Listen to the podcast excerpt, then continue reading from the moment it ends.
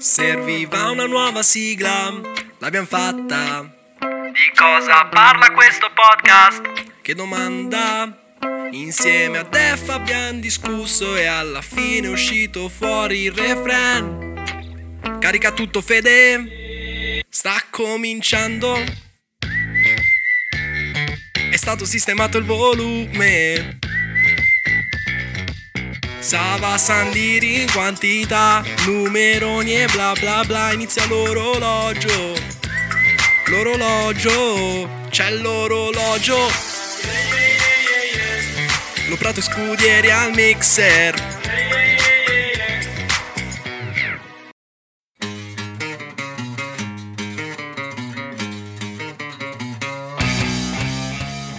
Dire che con la vittoria con il Sassuolo si è chiuso un cerchio, perlomeno si è fatto un po' pace con, con, la stagione scorsa, perché se un anno fa le partite contro Bologna e Sassuolo avevano di fatto sancito la fine della possibile rincorsa post lockdown dell'Inter nei confronti della Juve, quest'anno una settimana dopo questo doppio eh, incontro ravvicinato contro le due, le due, squadre che l'anno scorso avevano di fatto esautorato l'Inter eh, dalla corsa al primo posto, ci riconsegnano una storia diversa. L'Inter non ha vinto lo scudetto, ovviamente, perché mancano ancora eh, nove partite, però a nove appunto gare dalla, dalla fine si trova più 11, eh, che è la più la più grande distanza tra prima e seconda dell'intero campionato e ha vinto due partite che appunto un anno fa sarebbero state una, una, tragedia greca. Questo è l'episodio numero 133 dell'orologio, sono Marco Loprato, con me da qualche parte ancora in estasi, semicit, c'è Gianluca Scudieri, ciao Gian. Ciao Marco, buonasera a tutti, buongiorno, buon pomeriggio. Sono talmente euforico che ho rischiato di far cadere il microfono, se avete sentito del, dei rumori in sottofondo è proprio quello. Sono onestamente euforico è la parola giusta, non mi vergogno a dirlo, sarà una vittoria col Sassuolo, poco importa, nel senso è tutto quello che c'è dietro che, che conta e adesso andiamo a rivedere quella che è stata una partita, la più classica partita da pazza Inter con il risultato meno da pazza Inter possibile, se mi permetti il riassunto.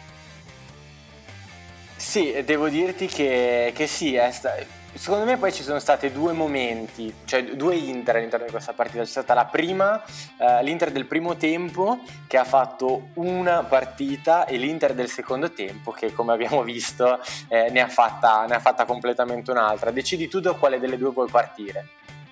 Inizierei come al solito dalle cattive notizie, almeno via il dente, via il dolore, mm, se per te va bene.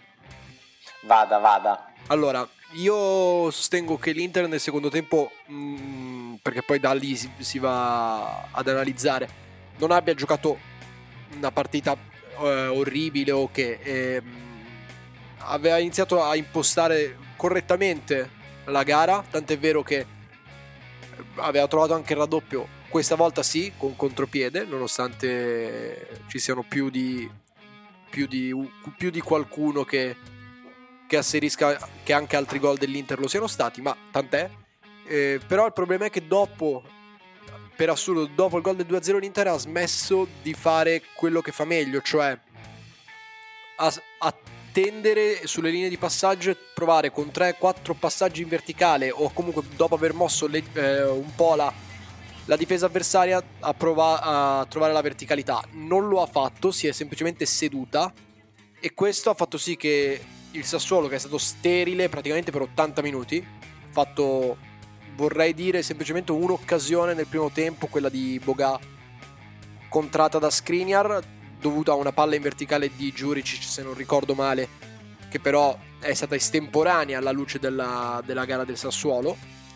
Ha avuto l'unica occasione in superiorità numerica all'84esimo, però l'Inter si è seduta troppo e ha smesso di di essere attiva anche nella fase difensiva, lasciando troppo spazio e, e sedendosi troppo sul limite dell'area. Quello è stato deleterio, se mi, se mi consenti, se me lo concedi, perché se mi consenti poi magari ci chiedono i diritti.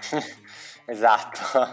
E se me lo concedi, però l- tutto questo non, non è andato poi nel verso sbagliato, perché era già pronto il dilanio, già lo si vedeva, era, era nell'aria, non so se l'hai notato anche tu, il dilanio, lo stracciarsi le vesti, Eh, anche perché eh, quando non si vince l- le fatiche aumentano negli ultimi minuti e questo quando non si è abituati a vincere ad essere in queste situazioni. E l'Inter lo ha patito secondo me. In alcuni uomini si è proprio visto con eh, questa difficoltà però ha resistito e va detto anche che il Sassuolo dopo il gol che ha riaperto la partita non ha vorrei dire non ha più creato alcun tipo di occasione pericolosa, anzi è andata molto più vicino l'Inter alla, alla chiusura di quanto non sia stato vicino al pareggio Sassuolo, con, con buona pace di De Zerbi che eh, sembra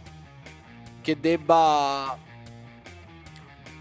cercare sempre qualcosa a suo vantaggio anche nelle, nelle sconfitte, però come si dice chi perde spiega e in questo momento De Zerbi sta spiegando parecchio, ha spiegato parecchio evidentemente ha perso parecchio. Poi entreremo, poi mi addentrerò un attimino nei dettagli di quello che voglio dire, però credo che la, notiz- la parte cattiva della partita sia ri- riassumibile in questi due minuti di, di mio discorso, non so come la vedi tu. Sì, poi secondo me c'è anche da fare, cioè la, la premessa a questa partita era, ne parlava anche Fulvio eh, su Twitter in questi giorni, eh, era un po' la sindrome da braccino, cioè comunque l'Inter eh, si trovava di fronte a una partita che doveva vincere senza se, senza ma, eh, dove giocava da sola con la possibilità di a- allungare, eh, vabbè poi appunto la Juve ha vinto, quindi di, però di- diciamo di allungare in maniera importante dalla seconda e sappiamo quanto questo tipo di partite, vedi la gara con lo Shakhtar Donetsk, eh, avesse fatto soffrire nel corso di quest'anno l'Inter.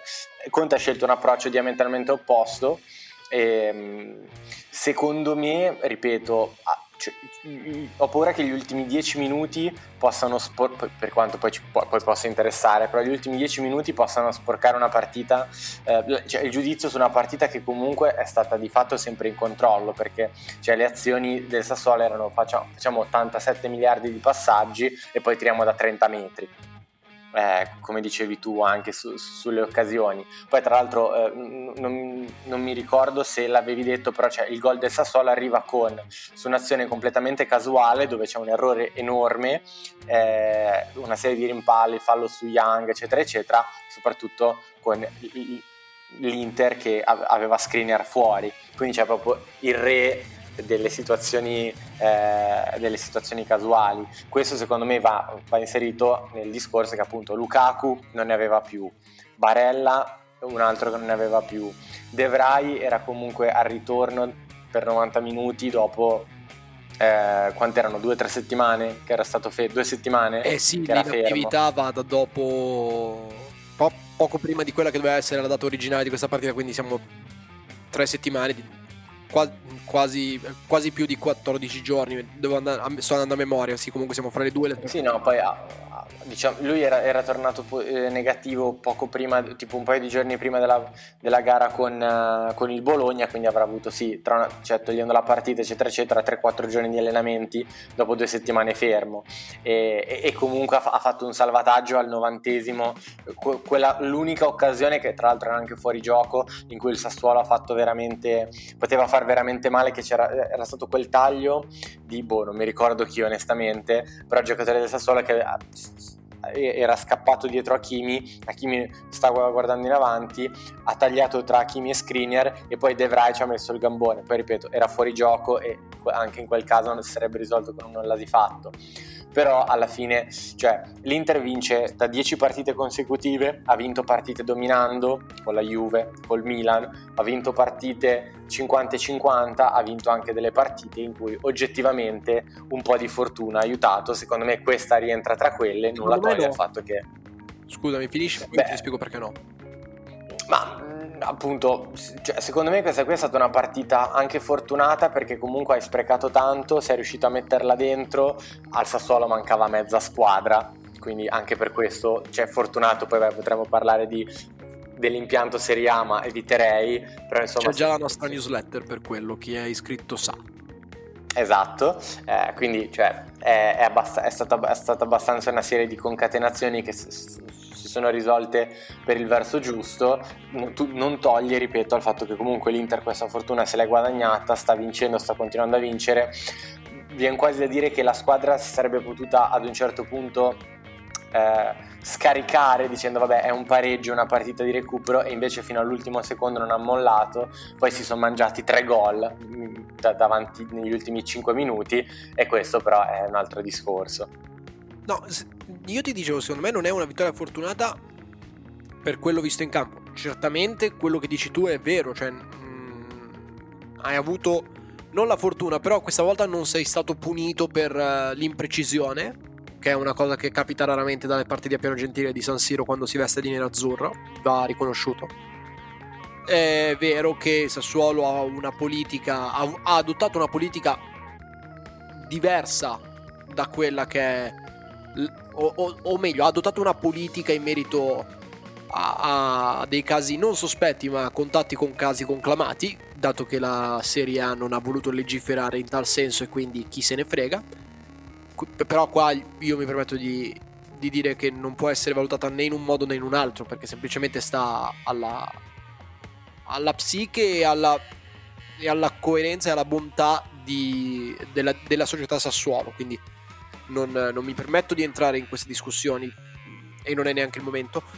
Però per quello che si è visto in campo non è una vittoria fortunata. Cioè, De Zerbi fa quando dice abbiamo creato più occasioni, mente sapendo di mentire, ma lo fa spudoratamente, conscio che ci sarà qualcuno che pur di eh, attirare la solita fetta di interazioni social cavalcherà la cosa. L'Inter non ha concesso più occasioni al Sassuolo.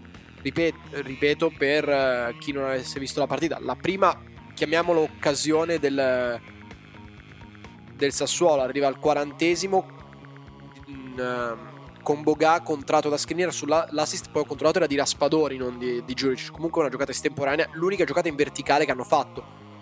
Ma prima di allora l'Inter aveva già fatto il gol del vantaggio e al quinto minuto Hakimi aveva un'occasione valutata allo stesso modo rispetto a quella di, di Boga dent- cioè eh, con un colpo di testa che è andato a finire a lato. Tutto questo nei primi nei primi 40 di gioco. Se uno va a vedere le- poi le statistiche il dominio del Sassuolo no?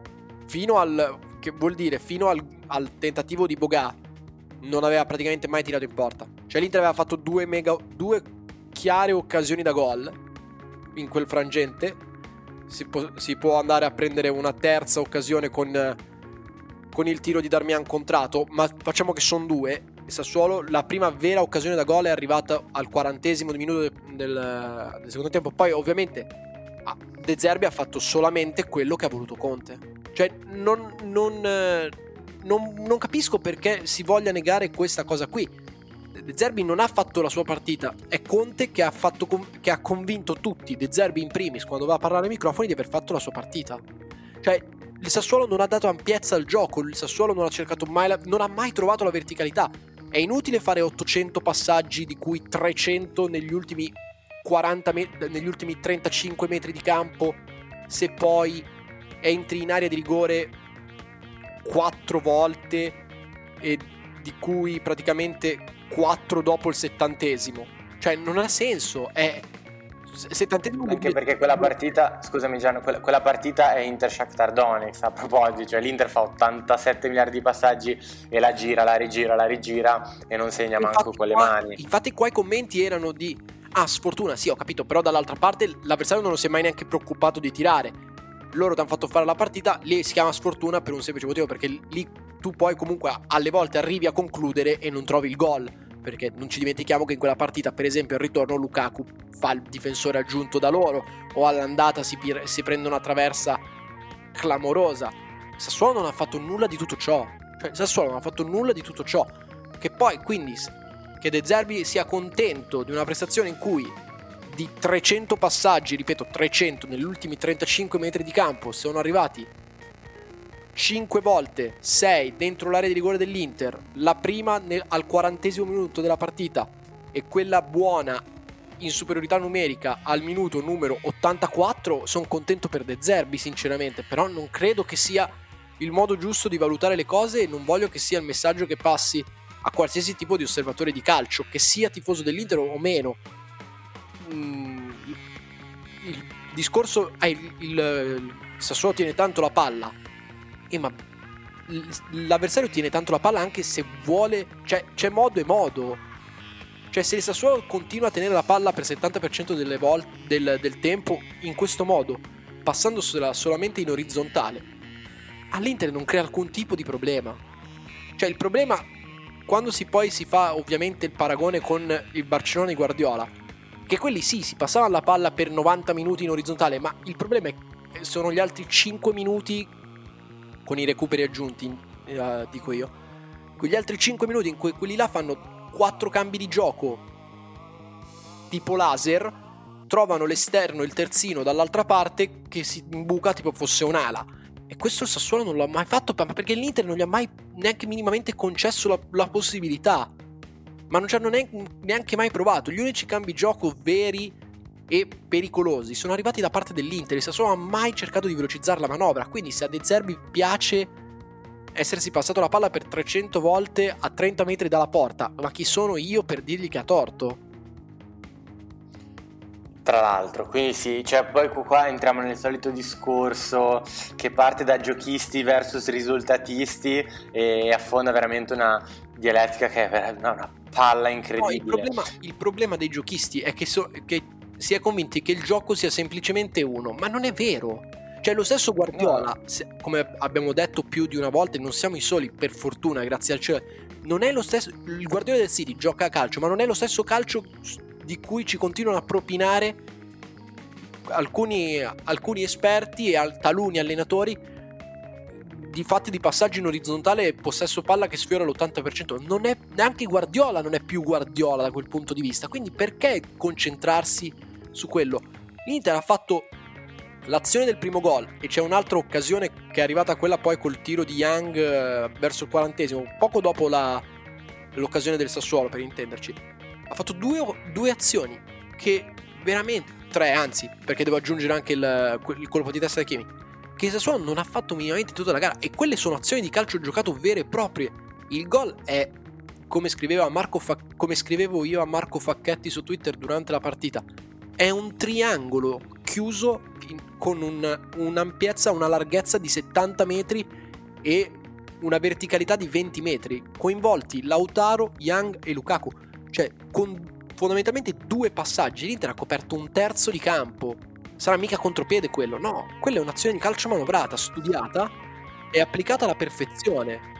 Cioè, non, non capisco perché quella cosa lì non è calcio, non è, non è gioco, mentre partire a fare 700 passaggi in una partita e fare un gol è, è giocare a calcio. E questo è il problema di giochisti e risultatisti. È che non capiscono che all'interno di giocare ci siano altre declinazioni del gioco stesso. Ah, guarda, ma io onestamente questa polemica ho cercato di lasciarmela alle spalle tempo fa perché tanto non, non, si troverà mai un punto. Poi, secondo me, il discorso è l'Inter poteva fare di più in questa partita? Evidentemente sì, perché ci sono stati tanti momenti. Cioè, ripeto, nel primo tempo, secondo me, è stato tutto con, sotto controllo, cioè il Sassuolo giocava ad un ritmo basso, l'Inter gi- giocava sulle linee di passaggio e infatti non, non c'è mai stato, cioè l'unica azione pulita è stata quella dove mh, Pogassi ha trovato di fronte alla porta e poi lì San Skriniar col gambone alla Mariga ha risolto ogni problema.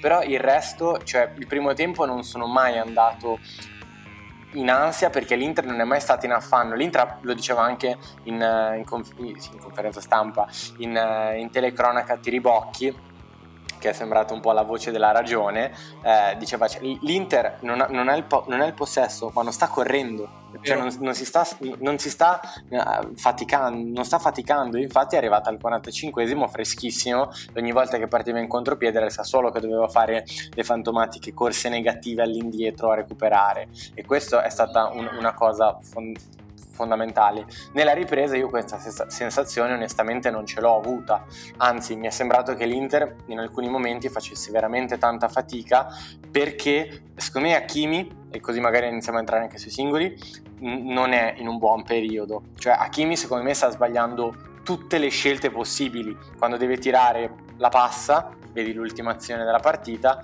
quando deve passarla tira. Eh, o, o, quando deve allargarsi si accentra e, e, non, e, non, toglie l'uomo. C'è stato un paio di situazioni con Barella che stavano correndo sulle, parallelamente, lui doveva, Hakimi doveva andare avanti e invece non è... Quindi Hakimi non lo vedo molto eh, molto attivo. Del resto, dall'altro lato, abbiamo avuto il cugino buono, come dicevi tu, eh, di, di, Young, che, che, è venuto a giocare e quando gioca, ragazzi, è un fattore, perché il primo tempo di, mm, eh, di, di Ashley Young, no, non vorrei dire che sia il suo miglior tempo stagionale, ma secondo me poco ci manca. E poi secondo me un plauso comunque ad Armian perché tra l'assenza di Brozovic e quella di Bastoni, quella che faceva un po' più paura onestamente era quella di Bastoni. Eh, perché comunque Eriksen lì aveva già dimostrato, soprattutto in fase difensiva e soprattutto contro un Sassuolo eh, limitato, diciamo, di potersela giocare. senza bastoni era un po' più complicata la situazione. Darmian devo dire che ha giocato una partita molto molto buona. Sì, partita solida da parte di Darmian e confermo quello che dicevi su Young, è venuto, è venuto a giocare quello che sa giocare a calcio, non quello che si è presentato a Bologna, che è stato poi prontamente sostituito, ma infatti i numeri parlano per, parlano per lui, è, è, è stato praticamente coinvolto solo in azioni pericolose. Se uno va a vedere i dati di di, di, Young o ha fatto assist o ha fatto dei passaggi chiave ogni volta che è stato coinvolto nella, nella gara. Poi certo, nella ripresa è stato vittima di tutto quello che abbiamo detto prima, però le, le occasioni a cui, facevo, cui, eh, a cui, facevo, riferimento io, le tre occasioni, quindi il colpo di testa di Hakimi, il gol di Lukaku e poi tiro concluso dopo, la, dopo il rimpallo, lo vedono sempre protagonista, ma sempre, sempre, sempre. Eh, fa l'assist potenziale assist per Hakimi, fa l'assist per Lukaku e ha un'altra palla da poter mettere in mezzo che viene poi contrata dalla difesa. E poi si ritrova lì sui piedi e calcia di destro male. Ma il, il punto è proprio questo.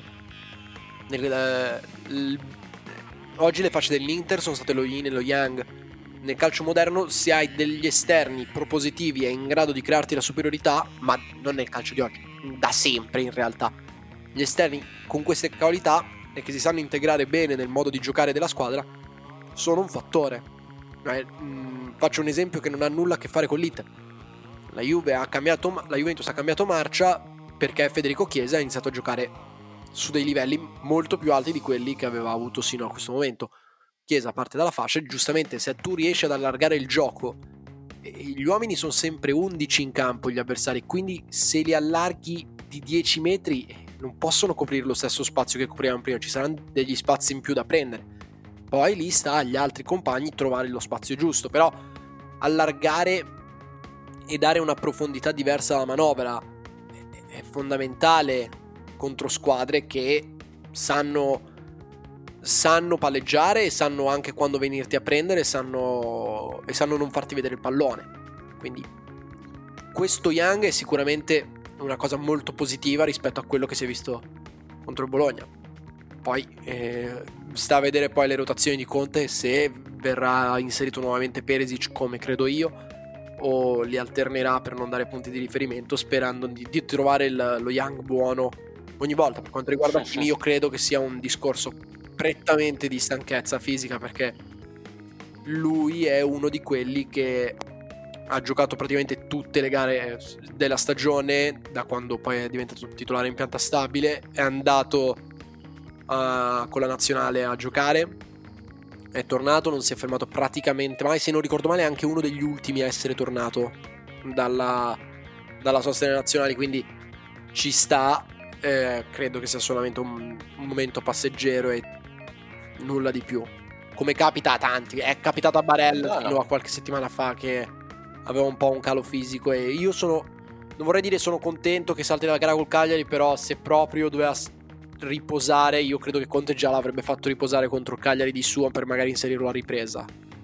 Così... Sì, anche perché poi si avvicina la partita con, con il Napoli, che è un'altra bella... Sarà una gatta da pelare quella lì. Comunque Conte, eh, chiaro sì. anche su, su, Cagliari, non si prende neanche mezzo secondo di pausa e dice sì, è, sarà già una battaglia eh, quindi è già la mente lì Conte, non riesce neanche a godersela oggettivamente.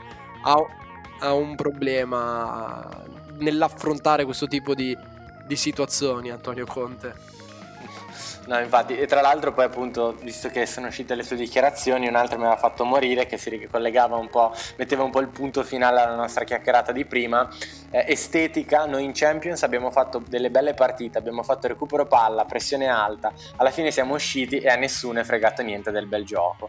Oggi c'è l'obiettivo l'obiettivo eh, ed è troppo importante e questo diciamo che secondo me sintetizza eh, 20 minuti di, di, trasmissione dell'orologio Beh, eh, in, in, una frase. Paolo, Antonio Conte è molto più pragmatico di quanto non siamo noi, va detto.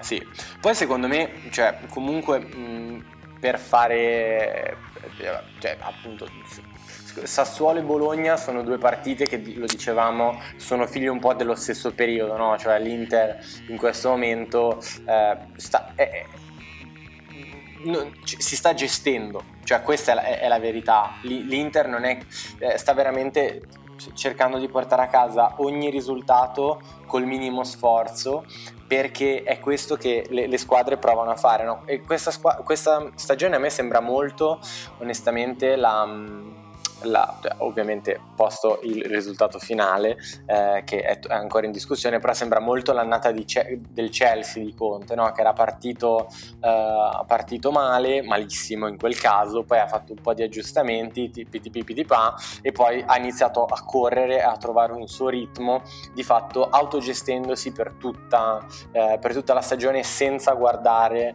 ehm, al, agli avversari dietro. No? E questo secondo me è la cosa importante che sta facendo Conte adesso. Cioè, l'Inter sta veramente facendo la corsa su se stessa. Quando noi diciamo che l'Inter è la peggiore avversaria di se stessa, è, è, proprio sintomatico di questo. Cioè, l'Inter in questo momento non sta scappando dal Milan, sta cercando semplicemente di non fermarsi mai e tu che sei un appassionato di Formula 1 lo saprai meglio di me, la cosa più difficile è mantenere lo stesso passo di gara quando sei primo distaccato dagli altri. Sì, sì, ma sì, ma ehm, specialmente quando sai di avere un mezzo superiore per svariati motivi, non che l'Inter sia superiore alle altre rose per, come la Mercedes, però quando sai che tutto sta andando nel verso giusto e solo tu, il tuo staff, il tuo box può creare qualcosa di sbagliato. È, è complicatissimo, devi avere una testa, una testa tremenda. Cioè, io faccio sempre questo discorso qui.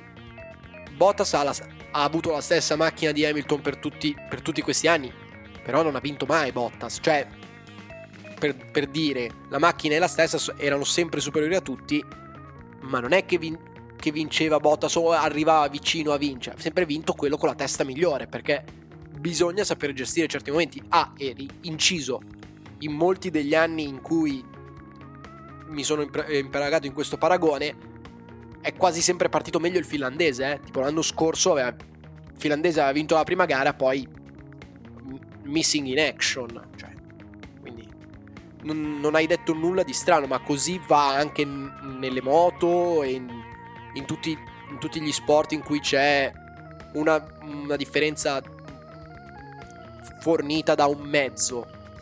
E questo è... Il mezzo in questo caso è la rosa dell'Inter a disposizione, però è evidente che eh, in alcuni uomini, come abbiamo detto all'inizio, non c'è un'abitudine a vincere e alcune cose la... In, in alcune situazioni la, le cose si tendono a complicare, però bisogna rimanere calmi in ogni momento, semplicemente quello. Mm, chiaro, comunque sto recuperando tutte le, mm, le dichiarazioni di Conte, veramente si vede che vuole, vorrebbe dire, vorrebbe dire, vorrebbe giocare subito la gara col Cagliari da quando, eh, a parte che appunto in questo momento eh, complimenti per tutti, ha elogiato Sanchez, che secondo me non è scontato dopo la partita di oggi. Ha elogiato anche Pinamonti eh, ad Azon. Esatto, tra l'altro. E quando arrivi ad elogiare Pinamonti vuol dire che sta succedendo qualcosa. No, vabbè, è evidente che Conte ha un'esperienza diversa da quella di chiunque altro e sa quello che sta passando nello spogliatoio e l'ambiente che c'è. Io ho letto una frase di, di Lautaro a riguardo, cioè c'è, molti lo definiscono il patto Inter, in realtà c'è un, un'unione di intenti e un gruppo che va fuori da dalla portata di, di dello, scibile, dello a noi non addetti, addetti ai lavori, non addetti ai lavori tifosi. Cioè, è evidente che c'è qualcosa che tenga unito questa squadra che va al di là dell'obiettivo comune. C'è proprio fiducia, se mi passi il termine. Si vede proprio che c'è fiducia e da parte del tecnico nei confronti dei giocatori, ma soprattutto da parte dei giocatori nei confronti del tecnico. Non è. Non c'è nessuno che pensa, ma chi è sto scappato di casa che mi fa sanguinare per rincorrere Rogerio e poi. In realtà non c'è. Nessuno, sono tutti fiduciosi che quanto sta succedendo è qualcosa di ultra positivo. Non vedo come sarebbe possibile dire il contrario, dato che sono 10 vittorie consecutive. Oh, 10! Non ricordo sì, sì, no. l'ultima volta che le abbiamo fatte 10 di fila.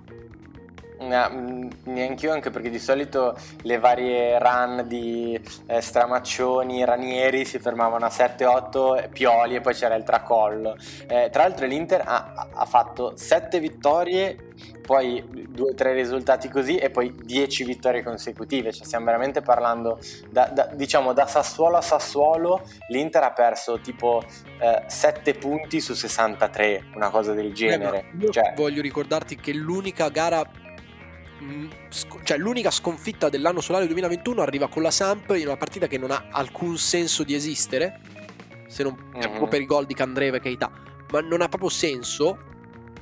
E poi non, non saprei cos'altro dire. C'è stato il passo fa- chiamiamolo passo falso di Udine. Quando qualcuno. Ah, per me, soprattutto la Roma, sai, lì, perché lì l'avevi vinta. Sì, però è comunque una gara con la Roma. Cioè, lo metto. Posso metterlo in preventivo ripeto, eh, non, non, credo si possa chiedere di più.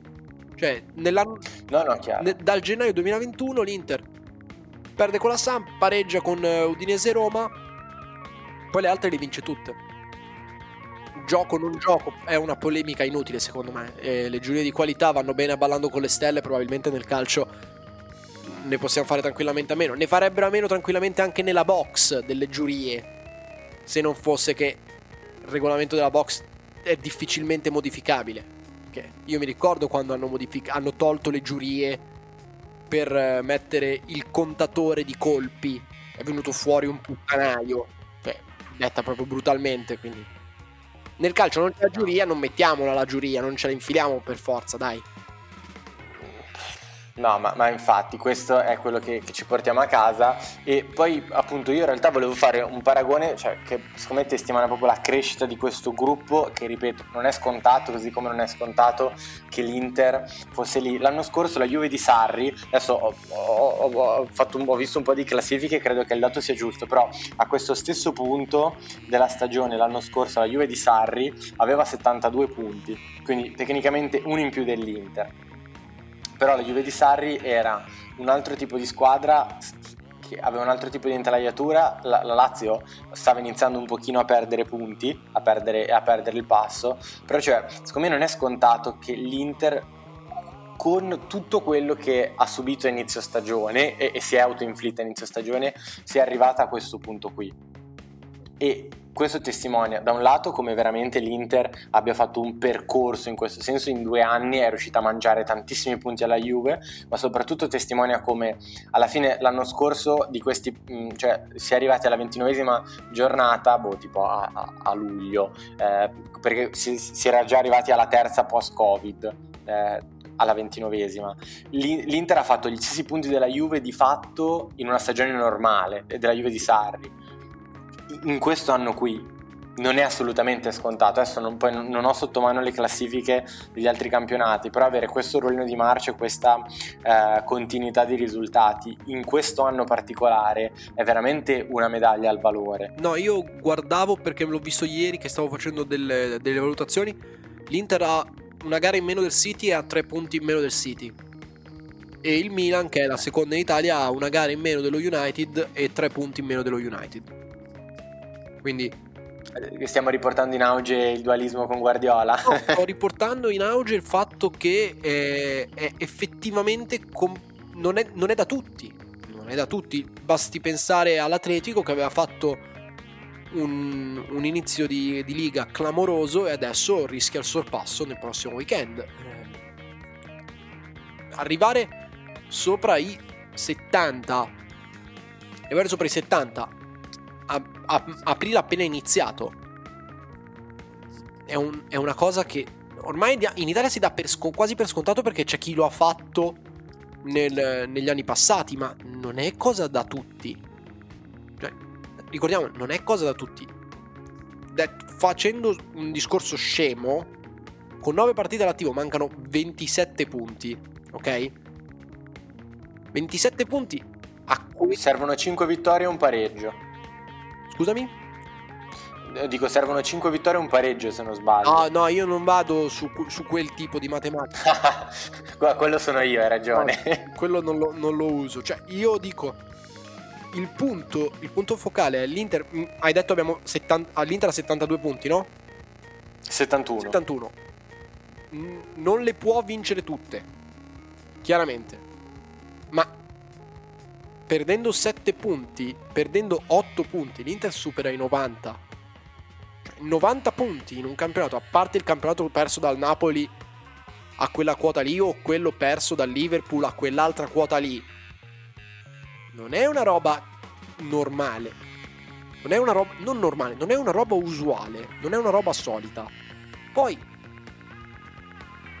succede quello che deve succedere, ma intanto tu sei tranquillamente in passo per poterli fare.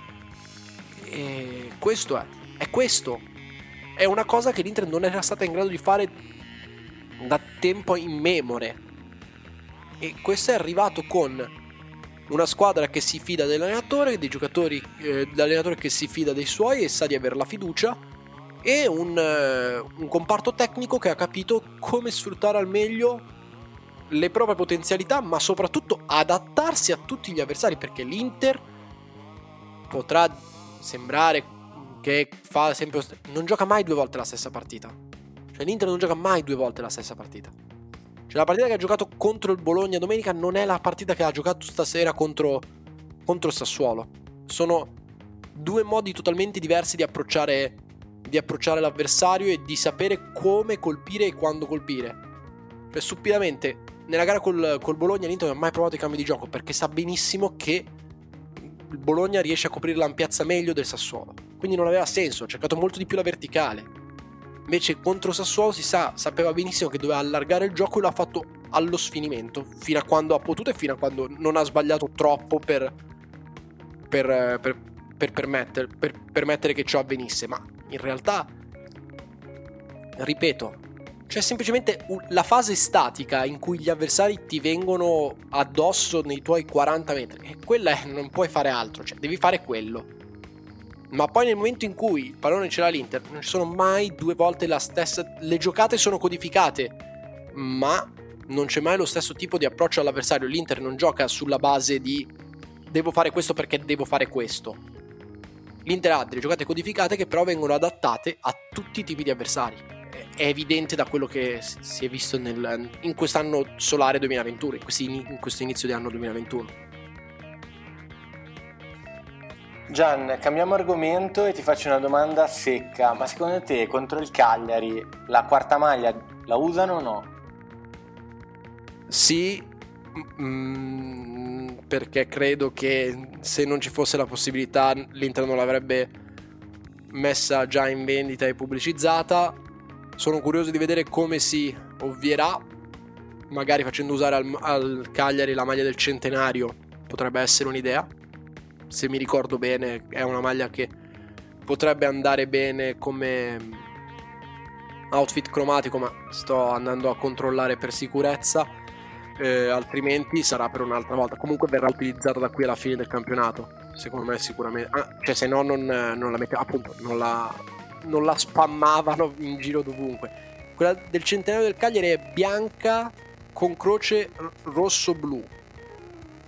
Mm. La vedo un po' dura. Tra l'altro, pantaloncini bianchi, no. E questa qua la vedo con Ma scusami, io, io ne vedo una nera. No, forse quella del portiere. Eh, perché io sto. Perché voi non lo sapete, noi stiamo guardando in questo esatto istante il. Sì, anche io però ne vedo effettivamente una nera adesso che me l'hai fatto notare. Ma no, no, no, no, no, no, no. Quelle quella del portiere. è un concept che giustamente come dei polli siamo cascati. Ah, ci hanno, ci hanno gabbato. Ci hanno gabbatissimo. Ci hanno gabbato. Sì, sì. Ci hanno gabbatissimo. Vabbè, insomma, comunque, beh, sì, in effetti, scusa, modo. potremmo andare sullo store del Cagliari facendo proprio le cose... Eh, Però il bello, il bello della finta. gialla, attenzione, peggio ancora. Vabbè, sì, dai, così giochiamo tutti contro tutti e facciamo. Se- Ad un certo punto i giocatori, tipo l'arbitro fischia e si scambiano le magliette, così diventa ancora più. Sono successi in NBA una roba del genere. Mi ricordo co- fra chi che hanno dovuto cambiare la maglia all'intervallo. Questa cosa è molto. No, sì, una maglia è. è- Sì, ce ne sono solo due comunque sul sito del Cagliari. Una è, una è bianca e l'altra è rosso-blu, però con le maniche bianche. Eh sì, eh, infatti sapevo questo problema. Staremo a vedere, in qualche modo faranno. Se non sarà col Cagliari sarà quella dopo, cioè. Vabbè, la compriamo comunque, no? Eh, Giusto? Ma, ma certo. E, e che nome ci fai mettere di- dietro? Rosiconi 19? No, no, fai il bravo. No, nessuno. Nelle maglie non va messo il nome. Allora, sappiamo che Claudio eh, Pavesi, che è stato ospite da settimana scorsa, ha portato una, una solida eh, arringa su questo tema. Io devo dire che però le magliette dell'Inter non riesco a non identificarle con un giocatore. Cioè io tutte le magliette dell'Inter che ho, forse a parte una, che ha solo il numero, sono tutte con un giocatore. Poi i giocatori appunto vanno da Faraoni, Embre Belosoglu, Aito e Snyder. Però c'è sempre comunque un, un nome dietro. No, no, sai che per me questa cosa non ha. Non c'è. Ma non c'è tu volevi comprarti la maglietta del PSG di Icardi. Beh, ma perché quello tu sei. Ma perché tu hai dei problemi da quel punto di vista. Cioè, Sei, un- sei una vedova, quindi eh, devi ammetterlo per. Non, non attirarmi l'odio No, ma dell'internet. È giusto che tu ammetta il tuo problema per poterlo risolvere. Sei una vedova, noi ti si vuole bene per- così per come sei.